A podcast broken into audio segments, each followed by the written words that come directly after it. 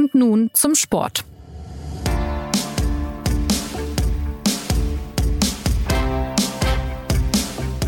Herzlich willkommen zur neuen Folge des SZ Sport Podcasts. Diese und nächste Woche spielen die Fußballerinnen des FC Bayern und des VfL Wolfsburg in der Champions League und dabei gibt es ein großes Novum. Beide Heimspiele finden in den großen Stadien der Clubs statt, in der Allianz und in der Volkswagen Arena. Ein Zeichen, ein Bekenntnis, über dessen Bedeutung wir in dieser Sendung sprechen werden, wie auch über die Entwicklung und das Standing der Bundesliga im internationalen Vergleich und die große Frage, was der deutsche Frauenfußball tun muss, um den Anschluss nicht zu verlieren. Mein Name ist Anna Dreher und ich freue mich sehr, heute Bianca Rech, sportliche Leiterin der Bayern Frauen, begrüßen zu dürfen. Hallo Bianca. Hallo. Und hallo auch an Tabea Kemme, frühere National- und Bundesligaspielerin mit zwei Jahren Erfahrung in England bei Arsenal. Hi zusammen. Es ist schon ein paar Jahre her, aber was man vielleicht schon vergessen hat, die Wolfsburgerinnen haben ja schon mal in der großen Arena gespielt. Das erste Mal fand dort ein Champions League-Spiel 2013 statt, Viertelfinale Hinspiel gegen FK Rosjanka, ich hoffe, ich habe es richtig ausgesprochen, aus Russland aber dass beide deutsche Champions League-Teilnehmer die Chance auf die ganz große Kulisse erhalten, das gab es noch nie. Warum jetzt, Bianca? Ja, warum jetzt? Also wir haben es jetzt schon länger eigentlich auch im Verein ja diskutiert, wann wohl der richtige Zeitpunkt ist. Ähm, wir hatten es natürlich im Rahmen unseres 50-jährigen Jubiläums äh, in gewisser Weise gewünscht. Ähm, dann kam Corona dazwischen. Es war immer ein Thema, wann, wann, wenn wäre es soweit, wann können wir den Schritt machen? Und dieses Spiel jetzt im Champions League Viertelfinale gegen Paris ist einfach genau der Rahmen, der halt auch, oder das Spiel, was in diesen Rahmen passt. Und dementsprechend haben wir uns dann auch dazu entschieden mit dem Verein und sind jetzt auch ähm, sehr froh und auch glücklich, dass wir die Chance bekommen. Wie schwierig war das denn, das umzusetzen? Also geht es da eher um, um so Sachen, dass man äh, Widerstand im eigenen Verein vielleicht sogar hat oder geht es da eher um organisatorische Fragen? Also Widerstand gab es jetzt in der Form nicht. Es war wirklich, ähm, ja, waren wirklich Fragen ähm, rund um das Organisatorische. Es gab ja natürlich auch noch ein paar Hürden zu nehmen in Bezug auf ja behördliche Maßnahmen und ähm, die ja zu Beginn des Jahres noch so gewesen wären, dass keine Zuschauer erlaubt ähm, wären. Das war natürlich auch eine rein sportliche Entscheidung damals auch, dass wir erst gesagt haben, hm, wenn keine Zuschauer erlaubt sind, wollen wir das dann auch, weil es ist für uns schon auch wichtig, dass wir die, diese, diese Unterstützung auch von Fans auch bekommen. Und natürlich Anfang Januar oder ein bisschen später wurde ja dann auch entschieden, dass Zuschauer erlaubt sind. Und dann war es für uns auch natürlich der Schritt zu sagen, wir machen's. Und was erhofft ihr euch jetzt davon? Also was bedeutet es, dass man jetzt in der Allianz Arena spielt? Also für uns hat es eine riesengroße Bedeutung. Es ist das erste Mal, dass die FC Bayern Frauen in der Allianz Arena spielen und wir wollen einfach die, die Fans und ähm, ja, die Fans des Frauenfußballs, aber auch die Münchner äh, vom Frauenfußball begeistern. Und es ist natürlich schon einfach anders, wenn du am FC Bayern Campus spielst oder in der Allianz Arena. Das ist einfach Faszination Allianz Arena. Das ist, ja, unser Ziel ist, wir wollen die Massen begeistern und das steht an oberster Stelle.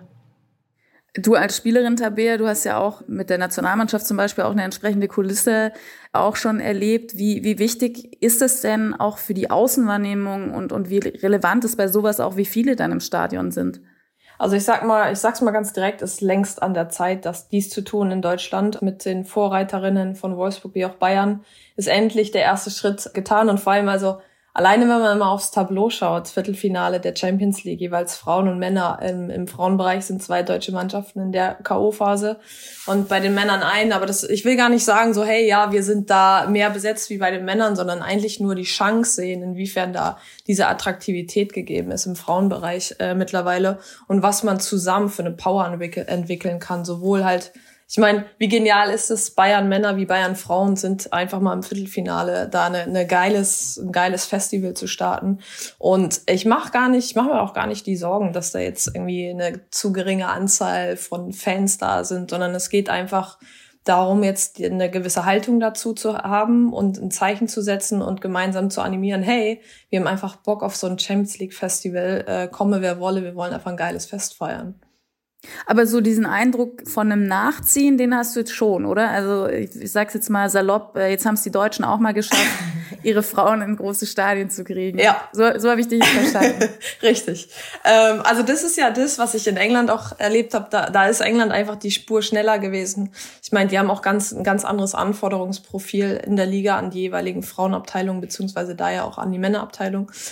Und ich meine, wir haben sogar einen Emirates Cup in der Vorbereitung auf die Saison im Männerstadion im Emirates gespielt, so in, in Verbindung mit den Männern zusammen, weil die nach uns gespielt haben. So, also ich kenne dieses Gefühl und wir brauchen immer die gewisse Zeit, um unsere Skepsis erstmal zu besänftigen, um gewisse Schritte zu gehen. Und da sind wir einfach auch in der, naja, Bringschuld klingt jetzt aber blöd, aber letztlich ist es so, einfach, dass wir die Initiative ergreifen und wirklich auch den Druck innerhalb der Vereine aufbauen und zu sagen, einfach die Chancen zu nutzen. Ich höre es immer wieder auch von Seiten der Medien, inwiefern ja, da ein Potenzial drin steckt in unserer Sportart in, in, im Frauenbereich. Und das müssen wir jetzt einfach wissen zu nutzen und einfach den Weg gehen. Das äh, gab ja auch ganz äh, beeindruckende Zahlen in, in der vergangenen Zeit. Also 2019 war da ja ein Ausrufezeichenjahr, wenn man so will. 48.000 Menschen haben sich äh, Athletic Bilbao und gegen Atletico Madrid in Spanien angeguckt. Im gleichen Jahr in der gleichen Liga äh, Atletico gegen Barcelona über 60.000. Und jetzt ähm, sind 85.000 Tickets verkauft für das Champions League Viertelfinale im Camp Nou, FC Barcelona gegen Real Madrid. Am gleichen Tag wie der FC Bayern gegen PSG sein Rückspiel austrägt. Sind das jetzt die Zahlen, die der Maßstab sind? Ein ausverkauftes Camp Nou? Müssen sie das sogar sein? Oder ist das jetzt wieder zu viel Anspruch, wenn man, wenn man bedenkt, dass die Allianz Arena auch nicht ganz klein ist? Tabea hat es eben ganz gut gesagt. Ähm, es geht am Ende des Tages jetzt überhaupt nicht so sehr darum, ähm, wie viel Zuschauer wir ins Stadion kriegen, sondern es ging ähm, wirklich jetzt wirklich darum, auch eine gewisse Haltung zu zeigen und auch wirklich ja, die, diese Außendarstellung, dass auch wir die Möglichkeit haben, in der Allianz Arena zu spielen. Ähm, klar, wir freuen uns über jeden Zuschauer, der kommt, aber dann einen Maßstab zu setzen, wie jetzt Barcelona oder auch die Spiele, die du vorher angesprochen hast, ist, glaube ich, der falsche Weg. Vor allen Dingen, ähm, habe ich auch schon mehrmals gesagt, darf man da auch ähm, die Hintergründe nicht ganz vergessen, ähm, die bei diesen Spielen, gerade in der Organisation, ähm, gerade wenn jetzt dieses Athletik Bilbao ansprichst, ähm, hat, was die Kultur betrifft, äh, ganz besonderen Stellenwert. Man weiß auch, dass dort auch nur Spielerinnen spielen, die aus dieser Gegend beispielsweise kommen. Ähm, und da ist dieses Thema Fanlandschaft eine komplett andere. Ähm, ist für mich jetzt in dem Sinne überhaupt kein Maßstab. Es ist viel, viel wichtiger für uns, dass wir jetzt diesen Schritt machen, dass wir nach außen einfach zeigen, hallo, hier sind auch wir ähm, wir dürfen auch in diesem Stadion spielen. Ähm, und wir wissen alle, wie es ist, wenn du im Fernsehen ein Spiel anguckst auf dem Niveau in so einem Stadion. Das hat eine andere Wirkung, als wenn du dir ein Spiel anschaust. Ähm, obwohl nichts gegen unseren FC Bayern Campus, weil ähm, ich liebe den FC Bayern Campus. Aber ich, ich habe jetzt eher an Aschheim gedacht. aber auch nichts gegen Aschheim. Back to the roots. Okay, gut. Ja. Nein. Ich kann mich noch daran erinnern und das ja, war ja sehr. Ich ähm, mich auch. ja, da habe ich mir noch die Knie aufgerissen. Nein, aber Nein, es ist wichtig, ähm, dass, dass wir den Schritt machen und du guckst es einfach anders. Äh, und die, es wirkt anders, es wirkt für die Spielerinnen anders. Ähm, der Zuschauer im Stadion, es ist ein, einfach ein anderes Erlebnis für alle Beteiligten. Und das ist einfach wichtig. Und diese Message müssen wir auch überbringen. Du hast äh, gerade schon so ein bisschen angerissen deine Erfahrung in, in England und dass die Clubs da ähm, ja bisschen andere Vorschriften, sage ich jetzt mal, oder Richtlinien haben, äh, die dann manches auch schon einfacher machen für die Clubs umzusetzen, weil sie gar keine andere äh, Möglichkeit haben, weil sie ja äh, Vorgaben erfüllen müssen. Kannst du das noch bisschen beschreiben, auch mit dieser Frage im Hinterkopf, warum sich die Bundesliga-Clubs im Schnitt schwer tun, Zuschauer in die Stadien zu locken in der Regelmäßigkeit und das auch im Vergleich äh, jetzt zum Beispiel gerade nach, nach deiner Erfahrung in England? Also vorneweg zu nehmen, das steht und fällt mit den Anforderungen natürlich für, für den Verein jeweils, ähm, was den Bereich die, der Frauenabteilung abgeht, also Thema Professionalität. Ne? Und da setzt halt die Föderation in England ganz klar die, den Maßstab. Und äh, bei Nicht-Einhaltung des Maßstabes fliegst du halt einfach hinten rüber. Und das ist halt der Unterschied zu dem, wie wir es in Deutschland haben, weil wir quasi über den Ausschuss der Liga immer noch mehr erstmal abwägen müssen, ob man die Dinge erfüllen will, kann. Also wollen tun wir alle, aber die Grundlagen dafür hat nicht jeder Verein. Und somit haben wir halt Vorreitervereine.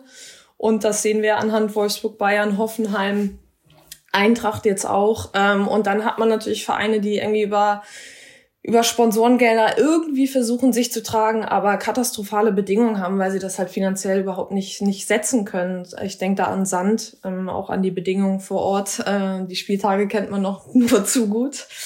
Und äh, somit schafft man keine Mehrheitsentscheidung in diesem Ausschuss, um wirklich diesen Weg zu gehen, um die Grundlagen zu setzen, Professionalität im Staff erstmal zu setzen. Thema Marketing, es steht und fällt einfach mit der Außendarstellung im Marketingbereich. Wie, wie setzt man den Verein? Und da haben wir halt echt mit, mit Anforderungsprofilen zu tun, die nicht, nicht längst irgendwie ansatzweise den Maßstab haben. Und das ist der prägnanteste Unterschied, den ich nennen kann. Und somit düdeln wir mehr oder weniger darum, wo wir sind und haben halt nicht die Ausgewogenheit, wie es in England ist. Und da, das ist der Meilenstein, den, den England geschafft hat zu gehen. Aber ist das im, im Vergleich zu anderen Ligen dann so herausstechend in England? Oder weil ich kann mir jetzt vorstellen, ich war da noch nie, aber ich kann mir jetzt vorstellen, dass, äh, keine Ahnung, die Frauen, wenn wir jetzt mal die spanische äh, Liga nehmen von äh, Aiba oder Raye Vallecano, die haben wahrscheinlich jetzt auch nicht die, die super Bedingungen im Vergleich zu Barcelona, im Vergleich zu Real Madrid. Klar, also da muss man hier und da immer noch mal ein bisschen abwägen. Aber ich finde, die, die Richtlinien, die gesetzt werden, da kommt es drauf an. Und das sind halt diese Richtlinien, die wir nicht schaffen zu setzen oder noch nicht geschafft haben zu setzen. Da müssen wir halt immer noch mal mehr Druck aufbauen. Und mit dem wächst ja quasi auch das Ansehen. Ne? Also mit dem, dass ich selber ein geniales Profil gestalte, weil wir haben einfach im Frauenbereich äh, einzigartige Athletinnen, die einfach so eine geile Story mit sich bringen und so breit aufgestellt sind und nicht nur im Fußball, sondern auch wirklich eine gesellschaftliche Verantwortung übernehmen. Und so, wir brauchen aber erstmal diese Plot Plattform, um das Storytelling auch zu setzen. Und auch da haben wir noch eine Menge Potenzial in Deutschland, äh, weil wir die Möglichkeiten einfach noch nicht sehen oder viele sehen sie noch nicht und setzen sie somit auch nicht.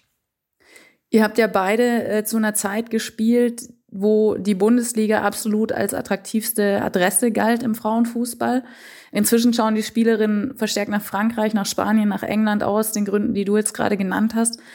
Bianca, wann hat denn dieser Wechsel stattgefunden? Wann hat Deutschland die Pole Position abgegeben und warum? Ja, also ich glaube, wir haben erst mit 2011 eine große Chance verpasst. Ähm, das muss man, glaube ich, ganz klar sagen. Also unabhängig von äh, Erfolg oder Misserfolg, ähm, sondern wir haben es verpasst, äh, sage ich mal, trotzdem diesen Hype mitzunehmen und die Strukturen dafür auch zu verändern. Äh, Tabea hat mir das so ein bisschen eben aus der Seele gesprochen. Wenn man sich halt die Struktur bei uns in der Liga anschaut und auch natürlich die, die Personen oder die Vereine, die da zum Teil die Vereine auch vertreten in Ausschüssen, wirst du halt, hast du so eine große Diskrepanz zwischen professionellem Anspruch und eher ja, etwas schwierigen Verhältnissen. Und du wirst halt nie auf einen Nenner kommen, wenn es darum geht, ähm, ja, einfach Professionalität einzufordern, weil eben der ein oder andere Verein ist nicht, ja, ist nicht in der Lage, das auch umzusetzen. Und ähm, klar, wenn du dann zum 25. Mal eine Ausnahmegenehmigung äh, bekommst, weil du kein Flutlicht hast, äh, oder wir über seit fünf Jahren über Voraussetzungen im Thema ähm, ja, Zulassungsvoraussetzungen, Rasenheizung etc das, ja, das sind ja alles so Themen, ich meine, da drehen wir uns einfach im Kreis und du schaffst einfach nicht, äh, eine Einigkeit in, in diesen Ausschüssen hinzubekommen. Und das ist halt äh, im Vergleich zu England beispielsweise ganz anders, weil da sitzen halt eben die Premier League Clubs mit auch am Tisch und ähm, da ist es natürlich auch relativ einfach, ein, ein Setup zu schaffen ähm, im Vergleich zu uns. Die Spanier würde ich jetzt so ein bisschen auf, aus, außen vor lassen, weil die Ligastruktur da natürlich auch überhaupt nicht passt. Also wenn man sich dort mal anschaut, wo man da zum Teil dann auch Fußball spielt, auf irgendwelchen ähm, ja, städtischen Kunstra Kunstrasen und so weiter, das ist natürlich auch nicht das, was man sich äh, ja, wünscht. Aber jetzt gerade in Bezug auf uns, das ist, ähm, ja, ist schwierig. Ähm, aber wir haben den Anschluss verloren.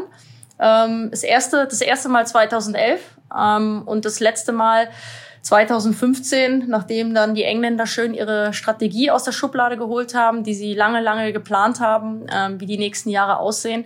Und ab dem Zeitpunkt ähm, sind sie an uns mittlerweile vorbeigerast. Und wenn wir nicht langsam einen D-Zug nehmen, wird es schwierig für uns. Aber den Blick sollte man dann nur auf England werfen tatsächlich? Oder ist, also ist Frankreich eher bei Spanien und Deutschland einzuordnen und England sind diejenigen, die äh, den nächsten Schritt geschafft haben? Oder wie, wie ist das dann international? Italien können wir ja auch noch mit reinnehmen. Also ich glaube, wir haben international immer schon noch ein gutes Standing. Also ähm, die Liga ist ähm, klar, wenn man sich jetzt anguckt, ähm, ich sage, ich finde ausgeglichen jetzt immer ein schwieriges Wort, aber wenn man sich jetzt mal die Saison einfach anschaut, äh, mischen mehr Mannschaften mit, auch oben. Der, ich sag mal, der Abstiegskampf ist, äh, ist spannend. Äh, ich glaube, wir haben da schon eine gute Qualität und wir sind immer noch äh, für viele Spielerinnen auch aus dem Ausland sehr attraktiv. Ähm, nur reden wir natürlich darüber, wenn wir jetzt über Top-Spielerinnen sprechen, ähm, ist es natürlich so, fließt halt in anderen Ländern äh, bei großen Vereinen auch sehr, sehr viel Geld. Ähm, da können wir nicht immer mithalten, das ist halt auch so. Plus in England fließt halt sehr, sehr viel Geld, auch ähm, in Zukunft auch noch mehr. Ähm, das, äh, das wird uns auch noch ähm, sehr viel Kopfschmerzen bereiten in Zukunft, was da jetzt noch passiert und noch nicht offiziell ist. Ähm, und da werden wir ja sehr stark hinterherhinken. Und ich glaube, Frankreich und Paris würde ich tatsächlich ähm, eher hinter uns sehen, bin ich ehrlich. Ja, ist ja letztlich auch, äh, Bianca sprach ja von der Diskrepanz innerhalb dieses Ausschusses, ne? Und was man, also was mir beispielsweise als Spielerin verwehrt wird, ähm, weil man sich nicht einig wird, sich profis gemeinsam professionell über die ganze Liga hinaus aufzustellen. Und dann sag ich auch ganz ehrlich, ich meine, ich habe 14 Jahre in der Liga gespielt oder 12 und habe dann gesagt so nee, ich habe auch also irgendwann ne, mein Zeitstrahl wird auch wird auch kürzer, was meine Karrierezeit angeht. Ich habe echt so in, in, dem Sinne auch die Schnauze voll, weil man gibt Input irgendwie und hat Lust auch was weiterzuentwickeln und da kommt dann halt nichts und bin dann ja daraufhin ins Ausland gegangen und die Schwierigkeit jetzt ja auch, weil ich weiß ja, wie die wie das Fundament der Liga ist und es ist ein gutes Fundament, man entwickelt sich halt langsam weiter und ähm, diese Geschwindigkeit äh, der langsamen Art kann ich nicht vertreten als Athletin, jetzt Ex-Athletin. Und wenn ich nach Empfehlungen gefragt werde oder so, dann bin ich halt auch super ehrlich und sag halt einfach, okay, was ist dein Ziel, wo willst du hin, in was für einer, in was für einem Tempo? Und dann ist halt das Ausland gerade einfach auch attraktiver, vor allem auch finanziell. Das ist einfach ein anderer Stellenwert, den du im Ausland hast. Ähm, was ich schade finde, weil, wie gesagt, die Potenziale, die wir halt in der Liga haben und nicht genutzt werden, das ist echt traurig. Und Silke Sinning hat das ja auch nochmal gesagt, innerhalb der letzten fünf Jahre haben wir 50 Prozent ähm, an Mädchen im Frauenfußballbereich, im Mädchenbereich verloren. Das sind einfach mal 50 Prozent. Das ist so krass. Das ist verdammt viel, ja. Also ich finde auch, was Tabea sagt, ähm, total richtig, dass du auch so ein bisschen müde daran, also daran wirst, ähm, immer dieses in Anführungszeichen auch dann Gerede und Zerreden. Ähm, aber ich muss ganz ehrlich sagen, das geht zum Teil dann auch den Vereinen, die wollen und pushen wollen und nach vorne gehen wollen und auch mithalten wollen. Ähm, werden auch müde. Und äh, das äh, muss man leider auch sagen. Ähm, vor allen Dingen dann, wenn du immer versuchst zu kämpfen und zu kämpfen und du nie irgendwie einen Erfolg erzielst, ist es auch ähm, ja sehr mühsam. Und ich meine, also dementsprechend, ja, es ist ja nur eine Bestätigung, wo wir stehen im, im Frauenbereich, in, im Frauensport, Fußball in Deutschland. Und sorry, aber für mich gibt's nur zwei Handlings.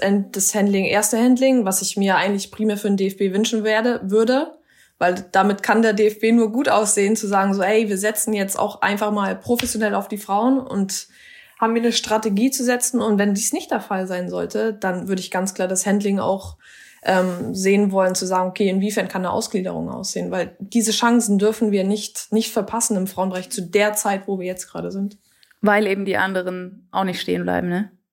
Ja, eben. Und dann vor allem die Gap wird ja nur noch größer und so. Und wir wollen ja eigentlich auch gerade was die Talenteentwicklung angeht, da ist ja auch anhand der Academy und der ganzen Philosophie, da findet ja eine Veränderung, eine Optimierung statt, so. Und, aber mit dem haben wir ja quasi, wir können ja Talente ausbilden, wenn das alles super ist, ja, aber dann gehen sie uns mit 18, 19, 20 wieder ins Ausland. So, das ist keine vollendete ähm, Entwicklung im Frauenbereich. Also so sehe ich es zumindest. Ich habe jetzt auch äh, gerade mal die äh, Tabelle rausgeholt, wenn man da mal vergleicht dann hat man ja, sieht man ja auch, dass es rein sportlich in der Bundesliga oben gerade tatsächlich am engsten ist. Also in Spanien ist ja schon entschieden, Barcelona ist ja schon Meister mit deutlichem Vorsprung.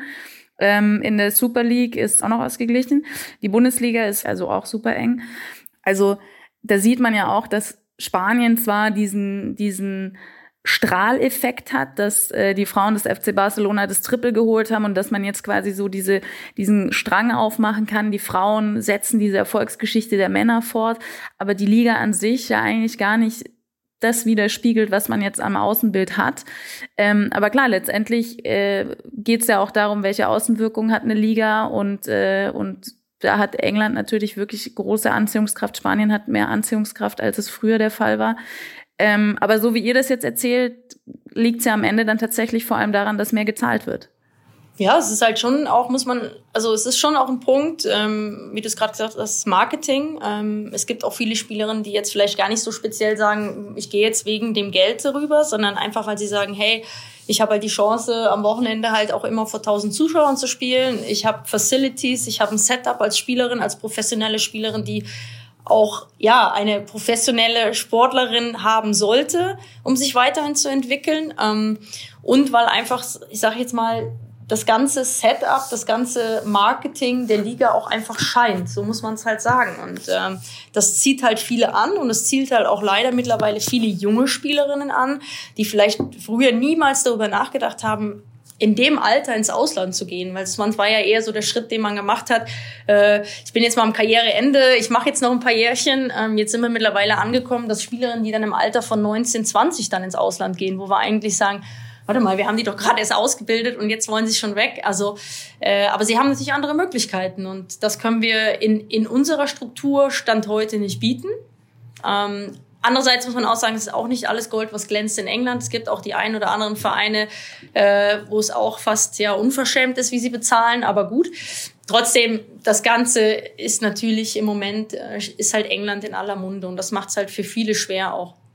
Ich kann es nur bestätigen. Also ich bin auch, also wegen des Geldes bin ich nicht nach England gegangen, bin ich nicht zu Arsenal gegangen, sondern wirklich anhand der Philosophie und der grundlegenden professionellen Bedingungen. Und auch dort war nicht alles Gold, was glänzt, weil auch hier hatten wir zwei Generationen, die aufeinander geprallt sind, weil der ähm, General Manager von Seiten Arsenal halt auch gesagt hat, nee, wir Frauen haben halt nicht Zugang zu all dem Material, wie die anderen das haben. Und da haben wir halt uns auch eingesetzt. Es fängt an mit, mit der Klamotte, dass wir halt äh, teils Trainingsanzüge äh, im Männer, im Männer-Style ähm, hatten, wo wir auch gesagt haben, so, hey, nee, nee, nee, hier läuft ganz schön was verkehrt. Also da sieht man ja aber auch, was man, was wir für einen Input mit einbringen müssen, weil wir erstmal aufklären müssen, dass es bei uns anders läuft, so. Und das hatte man vorher halt nicht, weil es auf der Ebene halt oftmals auch Männer waren und wieso sollten sie uns vertreten können? Das ist ihnen gar nicht übel zu nehmen, weil die hatten halt einfach das Verständnis nicht und dementsprechend ist ja unsere Rolle umso wichtiger.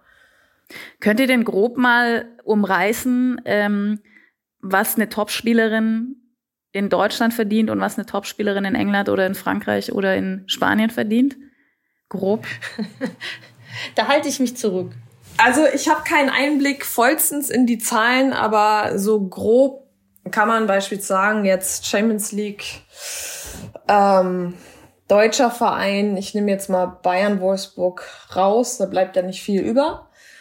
Ähm, da verdient man bei, bei Barcelona um das Vierfache, Fünffache mehr. Aber sind wir dann im Monat bei 10.000 Euro? Sind wir im Monat bei 20.000 Euro? Na, ich kann es mal noch mal expliziter darstellen. Bei einer Umfrage von um die 200 Spielerinnen, erste, zweite Liga verdienen 90 Prozent 1 Euro bis 2.500 Euro netto. In der Bundesliga. Erste, zweite ja, 200 Spielerinnen befragt. Ähm, ja. Und ich kenne es selber noch, und es ist auch heute noch teils so, dass du halt anfängst mit einem 450 Euro Minijob und dann kriegst du halt eine Wohnung, Auto gestellt, so ein paar Benefits halt. Und äh, je nach ähm, Status bist du eine internationale Spielerin, woher kommst du? Klar, das ist ja im Männerbereich nicht anders. Aber klar, bei, bei Barcelona und Co du hast ein, du bist ganz anders aufgestellt, ähm, kriegst ganz andere Gelder ja auch, mit dem, dass du anders aufgestellt bist und dementsprechend bleibt auch mehr für die Spielerin über, ja. Was macht denn äh, diese ganze Balanceverschiebung, nenne ich es jetzt mal, in, in der Kaderplanung aus? Also wie viel schwieriger ist es äh, für dich jetzt zum Beispiel, Bianca, auch geworden, Spielerinnen von der Bundesliga, vom FC Bayern zu überzeugen? Profitiert man da sehr davon, welchen Ruf der Club hat, wie bekannt der Club ist? Ähm, und dass ja auch die Bedingungen grundsätzlich, würde ich mal aus eigener Beobachtung sagen, schon im Großen und Ganzen überall viel professioneller geworden sind. Ja, also grundsätzlich muss man sagen, dass ähm, ich denke gerade im Bereich Kaderplanung, aber auch die Entwicklung auf dem Markt selber mit, mit Top-Vereinen in den letzten ähm, zwei Jahren äh, verrückt geworden ist, so kann man es tatsächlich sagen. Ähm, das ist das, was du vielleicht vor drei Jahren mal budgettechnisch geplant hast, äh, weil man dachte, es kommt so, wie es kommt, aber äh, da bist du jetzt schon verloren mit. Es ist tatsächlich so, dass halt eben zu viele Big Player mittlerweile mitspielen und dementsprechend auch ähm, ja in der Lage sind, gewisse Zahlen ähm, aufzurufen. Und wenn es dann eben äh, auf einer Position bei den Männern zehn Spielern gibt, bei den Frauen vielleicht im Top-Bereich vielleicht zwei. Und dann kann man sich natürlich vorstellen, wie sich der Markt bewegt. Es ist aber trotzdem immer noch so, muss ich sagen, dass wir schon auch Spielerinnen von uns überzeugen können. Ähm, wir haben es jetzt in der Vergangenheit ja auch gesehen. da spielt natürlich schon viel auch damit, dass wir hier natürlich am FC Bayern Campus auch professionelle Bedingungen haben und so das ganze, ich sag mal, professionelle Setup für eine Spielerin auch bieten können. Und das ist nicht schlechter als das, was der ein oder andere Top-Verein in Europa bieten kann. Also das ist sicherlich jetzt in unserem Fall ein Plus. Ähm, ja, finanziell denke ich, können wir auch noch gut mithalten. In der Spitze vielleicht eben nicht mehr, das oder nicht. Das, das äh, muss man natürlich auch sagen. Ähm, aber es ist schon so, dass wir immer noch in der Lage sind, auch Spielerinnen für uns zu gewinnen. Großes Problem ist tatsächlich England. Das, äh, das, und das hat manchmal gar nicht so sehr direkt immer nur mit Geld zu tun, schon auch, aber es ist wirklich dieses England, Branding, League, äh, tolle Vereine. Ähm, und da haben wir in der Vergangenheit, also jetzt gerade speziell auch im, in, in diesem, auch in dem letzten Jahr auch, ja, Absagen von Topspielerinnen erhalten, die, die gesagt haben, wir gehen nach England. Und ist dann die Entwicklung jetzt eher so, dass man sagen kann, man versucht die eigenen äh, Talente noch stärker auszubilden und zu sagen, man setzt auch tatsächlich darauf. Also man kann ja schon so ein gewisses Muster erkennen, dass einige Freiburger Spielerinnen zum FC Bayern sind, einige Hoffenheimer Spielerinnen ähm, zu Wolfsburg und dann wiederum die internationalen Spielerinnen von Wolfsburg und von äh, Bayern eher nach Paris oder nach, ähm, also eher nach Frankreich oder eher nach England mal abgewandert sind. Ist, hat sich das jetzt so ein bisschen etabliert oder ist das jetzt halt Zufall gewesen, dass das die letzten beiden Saisons so war? Mm, gut, wir haben jetzt nicht so viele Abgänge nach England gehabt äh, in der Vergangenheit oder jetzt gerade die letzten zwei Jahre. Ähm, aber ganz auf die Jugend setzen geht natürlich nicht. Also nicht nur, weil du musst ja in gewisser Weise auch konkurrenzfähig bleiben und attraktiv natürlich auch für Spielerinnen bleiben. Das schaffst du nicht, wenn du jetzt nur auf die Jugend setzen würdest. Aber es ist ein wichtiger Faktor, weil ähm, auch gerade Richtung Champions League die Voraussetzung für die Champions League in, der letzten, in den nächsten Jahren wird so sein, dass ähm, gerade das Thema Academy und Homegrown Player ähm, ja sehr weit oben steht und dass man dort auch ausbilden muss. Äh, uns ist es schon immer wichtig gewesen, aber es ist auch so, um eine Spielerin auszubilden, die dann wirklich auch den Sprung in die erste Mannschaft schafft, ist natürlich in unserem Fall auch nicht immer ganz einfach. Äh, deshalb nehme ich auch gerne das Beispiel, wenn man sich jetzt mal gerade die Bundesliga anschaut, wie viele Spielerinnen in anderen Vereinen von uns ausgebildet worden sind, ist das äh, relativ viel. Ähm, und dementsprechend haben wir da oder einen Beitrag geleistet auch und dafür stehen wir auch. Ähm, und wenn es dann wirklich am Ende Spielerinnen auch schaffen in, in den Kader wie jetzt eine Sydney Lohmann oder auch jetzt in der nächsten Saison beispielsweise Franzi Kett, die einfach auch Ausnahmetalente sind, dann, dann ist es gut für uns. Aber wir müssen schon weiterhin, und das gilt ja nicht nur für uns, sondern es geht ja auch um die Gesamtattraktivität der Liga, wenn du Spielerinnen aus dem Ausland auch überzeugen kannst. Ähm, da geht es ja auch darum, Fans äh, dafür zu begeistern, dass sie in die Stadien kommen, wenn du halt eine Topspielerin in deinen Reihen hast. Äh, die kommen dann eben wegen der Pernille Harder beispielsweise oder, oder, oder. Ähm, und das ist schon auch wichtig, dass wir das auch weiterhin schaffen, weil sonst wird es ja noch schwieriger. Wie, wie bewertet ihr denn die, die Entwicklung des Frauenfußballs insgesamt, wenn wir jetzt mal alles nehmen, was wir gerade schon besprochen haben? Ja, wenn ich es jetzt nur anhand der Zahlen festmache, wie viel äh, Mädchen wir verloren haben, einfach mal die Hälfte über die letzten fünf Jahre, ist natürlich katastrophal. Ich meine, womit hängt das zusammen? Die, die Role Models, die ähm, Bianca jetzt auch gerade anhand von Pernil Harder festgemacht hat, so dann, da holt man halt solche Spielerinnen. Ich meine, man kennt es aus dem äh, American ähm, Soccer, dass man halt eine Alex Morgan nach Lyon holt. Und warum holt man sie? Ist ja eine gewisse Strategie auch dahinter, zu sagen, okay, man holt da halt auch, man kauft halt auch viel äh, damit ein, nicht nur die fußballerische Leistung, sondern auch die Person Alex Morgan. So, die Role Models, die haben wir halt sehr, sehr wenig. Ähm, und findest du? Weil ich meine, die, die Deutschen, also wenn wir jetzt mal gerade bei meiner Theorie bleiben, dass jetzt viele deutsche Nationalspielerinnen bei den deutschen Topclubs bleiben, die sind ja schon bekannt, würde ich jetzt mal vermuten. Genau, bekannt, bekannt. Ähm, aber es gibt halt das Bekannt und es gibt das andere Bekannt. Also ich sag mal so, letztlich, weil wir diesen Markt so gar nicht haben, wie es teils im Ausland ist, somit können wir sie gar nicht positionieren. Und von Seiten des die, ja, ich, ich sag mal so, sind wir mit, mit unserer Mentalität auch immer wirklich die Spielerinnen, die vorne weglaufen und halt auch den, äh, den Mund, also präsent sind, ähm, Ausstrahlung haben, beziehungsweise ihre Meinung auch vertreten. Das ist uns sehr verloren gegangen. Ähm, das liegt aber auch an dem System, äh, wie wir herangezogen worden sind. Und das ist halt auch, das habe ich auch in England, war das so krass, weil wir ja dann auch teils mit den Academy-Spielerinnen gespielt haben. Und dann habe ich mal so links und rechts mich echt umgucken müssen, weil die so selbstbewusst da waren, wo ich mir dachte, so, wow, wo ich 16 war. Also wir hatten eine ganz andere Hierarchie, eine ganz andere Struktur. Und ich bewundere das aber und ich bin auch totaler Fan davon, wenn man halt mit jungen Jahren schon weiß, was man will und ähm, welchen Weg man gehen will und das auch lautstark kommuniziert, wo wir nur denken, so, okay, da sind wir viel zu demütig, dass wir da halt einfach noch viel selbstbewusster werden müssen und dass wir uns dann quasi die Jugend, ähm, die jungen Spielerinnen auch so heranziehen müssen, dass wir denen einfach eine Plattform gestalten, wo sie, wo sie sich austanzen können, so mehr oder weniger. Und somit dann auch diese Präsenz kriegen und ihr Wort auch kriegen, ihr, ihr, ihre Stimme kriegt Gewicht ähm, man ist nicht nur im Fußball vertreten, sondern auch wirklich ähm, gesellschaftlich spielt man eine Rolle, weil man seine Meinung da vertritt. Das brauchen wir viel mehr. Und da sind wir noch viel zu sehr in unserem Mikrokosmos, in unserem Mik ähm, Fußballmikrokosmos. Bianca, siehst du es ähnlich oder würdest du es anders äh, bewerten, wenn man jetzt auf die Gesamtentwicklung anguckt? Ja, absolut. Äh, wenn man jetzt nach Amerika schaut, ist es natürlich so, dass der Frauenfußball dort auch eine total andere Plattform hat. Und dementsprechend gibt's halt eben in Anführungszeichen, da reden wir jetzt nicht über Bekanntheit, da reden wir jetzt über Stars, die einen dermaßen Impact haben, ähm, auf, auf junge Menschen auch ähm, und auch in der Gesellschaft und das ist bei uns eben so nicht gegeben. Und äh, was ich lustig finde. Was ja aber auch an der Historie liegt, ne? Muss man ja auch dazu sagen. Natürlich, klar. Ähm, aber es ist trotzdem auch ein kulturelles Thema bei uns, ja. Äh, wir sind schon alle auch sehr, ja, eher so ein bisschen ja, vorsichtig äh, und, und ein bisschen demütig und am besten nicht zu so laut. Ne? Ist auch typisch deutsch, sage ich jetzt mal. Äh, und es ist witzig, dass Tabi das gerade eben gesagt hat, weil wenn du dann nach England schaust und ich habe so eine Anekdote, weil wir haben auch mit englischen Spielerinnen natürlich auch hier und da mal auch äh, Gespräche.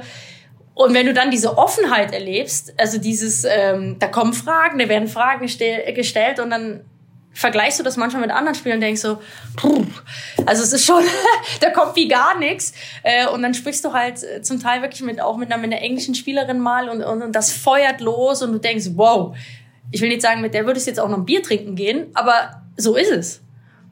Also wenn es mal ja, aber es ist so deutlich es ist so, ja. Es ist, das ist ein klarer Fakt und ja. ähm, die Bandbreite haben wir halt nicht. Ich meine, wir dürfen es auch nicht erzwingen. So, man, man soll schon in seiner Rolle bleiben, die man auch ist. Man soll authentisch bleiben, sein, aber dennoch einfach ähm, mehr Support zu sagen, so hey, finde deine Linie und steck dich nicht in das Korsett, wie es uns gelehrt wurde oder uns angezogen wurde. Obwohl ich finde, dass wir, ich sag mal, unsere Generation, mein Tabea ist jetzt noch ein bisschen jünger als ich es bin, aber ich finde jetzt so zu meiner Generation, wenn ich jetzt so nach, da mal nach links und rechts gucke, wer, ob das äh, Ichi, also Renate Lingor äh, oder, oder Birgit waren oder, oder, oder, wenn ich das jetzt schon auch mir anschaue, dann, dann fehlt mir das schon ein bisschen äh, auch so diese Art Spielertyp und ähm, halt wirklich mal geradeaus und dann knallt's mal auf dem Trainingsplatz. Äh, das ist schon so ein bisschen, was ich auch hier und da vermisse. Aber du kannst es auch nicht aufdoktoren, das muss man auch sagen, das muss aus einem selbst rauskommen. Aber so diese Charaktere sind uns auch, und das ist ja nicht nur jetzt im, im Frauensport. Ich wollte gerade sagen, die Diskussion hat man ja äh, nicht zuletzt auch im Männerfußball ganz stark gehabt. Genau. Die sind uns schon auch ein bisschen verloren gegangen. Die gibt's hier und da, ähm, ich glaube, es ist wichtig, dass man es auch dann fördert. Aber ich würde mir schon auch manchmal mehr wünschen, dass äh, einfach mal machen lassen und einfach auch mal vorlaut sein dürfen. Wenn wir jetzt gerade auch beim Vergleich sind, ich versuche den ja äh, eigentlich oft zu vermeiden, aber Männer- und Frauenfußball, ähm, und wir haben jetzt ja gerade auch schon äh, ganz oft Namen genannt, die vor allem aus dem Männerfußball, aus der Historie sehr bekannt sind. Ähm, immer mehr Geld spielt eine Rolle, das haben natürlich vor allem die Lizenzvereine. Ähm, seht ihr auch da immer stärker aus einer Parallele eine Linie werden? Also entwickelt sich der Frauenfußball immer mehr in die Strukturen des Männerfußballs hinein, dass man bestimmte Clubs gar nicht mehr überleben lassen kann, sage ich mal übertrieben, weil eben die Lizenzvereine so dominieren werden? Die Frage ist ja, also viel Geld, äh, wie sauber ist das Geld? Ne? Also wir sehen es ja jetzt beispielsweise an von Chelsea, was die gerade für Probleme haben äh, oder generell wir ja auch in Europa ähm, da werden noch einige Sanktionen beziehungsweise finanzielle Probleme aufkommen, ähm, auch im Sport allgemein und somit ja quasi auch im Fußball, weil wie viele Oligarchen haben wir im, im Fußballbereich und auch in den Lizenzvereinen. So, da werden wir, glaube ich, hier und da schon noch mal ähm, ganz schön gucken in die Röhre gucken. Ich habe einen Wunsch, ähm, dass wir, im, also wir Frauenfußballerinnen uns nicht so entwickeln, nicht exakt der Linie folgen wie die der Männer, weil aus dem Grund, was ist der Männerfußball? Für mich ist der Männerfußball ein reines Business und kein sauberes Business. Wo sind die Stimmen? Wo sind, wo ist die klare Haltung der, der Protagonisten? Und das sind ja letztlich die Spieler. Und da sehe ich bei uns im Frauenbereich einfach so viel mehr die Power, ähm, einfach nach, laut nach außen zu gehen, ähm, auch diese Chancengleichheit natürlich einfordern, aber auf unsere Art und Weise und dann doch auch gemeinsam, weil auch wir können noch viel lernen, Thema Professionalität, aber ich glaube auch von Seiten der Männer, die können auch noch sehr viel von uns lernen, dass wir einfach einen gemeinsamen Weg finden, aber jeder auf seine Art und Weise auf der Vermarktungsebene auch. Ja, also ich kann mich dem nur anschließen. Ähm, ich glaube, durch also mein tägliches Business ähm, ja, hat man ja schon auch den einen oder anderen An äh, ja, Einblick und es ist schon so, dass ich auch ähm, ja, hoffe, dass wir nicht zu sehr in die gleiche Schiene reinrutschen. Ähm, du erlebst. Aber kann man das überhaupt aufhalten?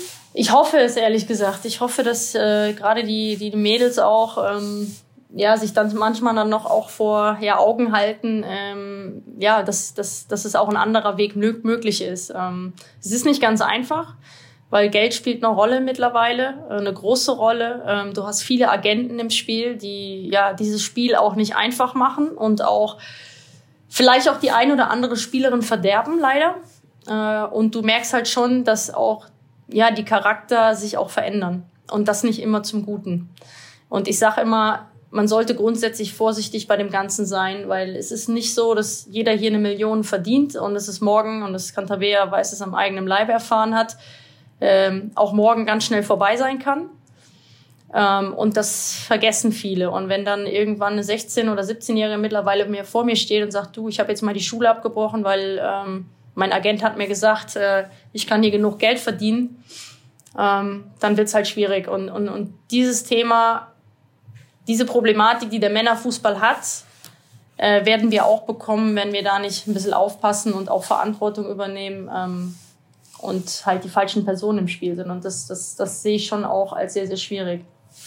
Bei der Entwicklung, wir haben es vorhin auch schon äh, angerissen, spielt ja auch der Deutsche Fußballbund eine große Rolle. Also wenn wir jetzt bei der Entwicklung der Bundesliga bleiben, ähm, weil die Bundesliga beim DFB verankert ist. Ähm, wenn wir da jetzt nochmal ganz konkret drauf eingehen, dass es jetzt ja auch ein neues Präsidium gibt. Bernd Neuendorf ist der neue Präsident. Man hat fünf Frauen im Präsidium, darunter Celia Sasic, eine frühere National- und Bundesligaspielerin.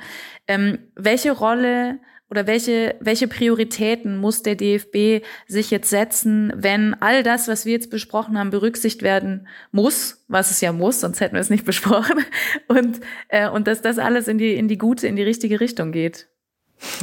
Ich fange mal an. Fang mal an. Bühne frei. Ja. nee, also ich meine, sind wir ganz ehrlich, ähm, auch schon vor der Wahl und also der DFB hat einfach ein katastrophales Image. Also da war ja mehr, mehr im Thema die ganzen Intrigen, die ganzen Machtpositionen, wie sie ausgespielt werden, äh, um Koch auch mal voranzustellen. Ähm, und Steuerrazzien, also wirklich katastrophal, wo ich mir einfach nur, ey, wo ich mir die Hände über den Kopf legen muss, eigentlich nur, nur den Kopf schütteln muss. Weil das ist so völlig weltfremd entgegen dem gesetzt, was wir auf dem Platz machen. Ähm, so eine Diskrepanz, so eine Gap und die ist auch erstmal so nicht zu schließen und deswegen ich will, ich fordere, ich will eine ganz klare Haltung, eine Transparenz, weil da sind ja noch so viele Ermittlungen waren am Laufen, sind hinten rübergefallen, wie das dann halt mal so ist. Ähm, ich will die Geldströme verstehen. Ähm, ich meine, eine WM in Katar kommt der ganzen Sache jetzt nicht wirklich zugute. Aber ich will auch dem gegenüber eine klare Haltung. Ähm, wenn man jetzt die Teilnahme, der Teilnahme nachgeht, inwiefern kann man Förderprogramme setzen, ähm, vor Ort transparent setzen, in Austausch gehen, somit quasi auch diesen Bildungsaspekt, also zu sagen, hey, wir wollen gewisse Themen setzen und machen diese transparent, weil letztlich wir sind ja quasi die, die Darsteller und Darstellerinnen und wir haben aber auch alle eine Stimme. Also wir können richtig was spreaden, wir können eine richtige Power entwickeln. Und also im Sinne von, dass der DFB mehr in den Austausch mit den Clubs geht, mit den Spielerinnen. Genau, ja. Und halt auch, ne, es ist ja auch mal ganz oft von, von der Basis die Rede. Also quasi, wir haben diesen Leistungsbereich, aber ich meine, woraus entstehen wir alle? Und zwar nämlich alle, wir kommen alle erstmal aus dem Breitensport und sind dann aufgrund unseres Talents irgendwie in den Leistungsbereich gekommen, dass man da halt einfach eine, eine gute Zusammenarbeit schafft und halt auch die ähm, veralteten Strukturen einfach mal ein bisschen moderner, digitalisierter, für jeden irgendwie einen Zugriff gestatten darstellt. Bianca, was würdest du dir vom DFB noch wünschen? Also grundsätzlich, dass wir äh, Voraussetzungen und Zulassungskriterien schaffen, dass wir eben den Frauenfußball professioneller in der Spitze gestalten können. Weil wenn wir das schaffen, schaffen wir auch gewisse ähm, ja, Zugänge, wir äh, erfahren Sichtbarkeit ähm, und können somit aber auch, sage ich, die Basis faszinieren. Und ähm, und die Basis ist natürlich auch wichtig, weil irgendwo müssen wir ja Spielerinnen auch herholen und ausbilden. Und wenn wir halt 50 Prozent in den letzten Jahren verloren haben, ist das sehr, sehr viel. Ähm, und was halt, glaube ich, ganz wichtig ist, dass eben nicht nur geredet wird, sondern auch umgesetzt wird und dass da wirklich Taten folgen. Und das, das muss jetzt einfach passieren. Wir haben hier auf jeden Fall viel Interessantes geredet, wie ich finde. Vielen Dank, Bianca, vielen Dank, Tabea, dass ihr euch die Zeit genommen habt. Bayern gegen PSG am Dienstagabend, Wolfsburg bei Arsenal am Mittwoch, die Rückspiele dann die Woche drauf und da gibt es auch wieder wie gewohnt die nächste Folge von und, und zum Sport. Bis dahin eine schöne Woche, machen Sie es gut.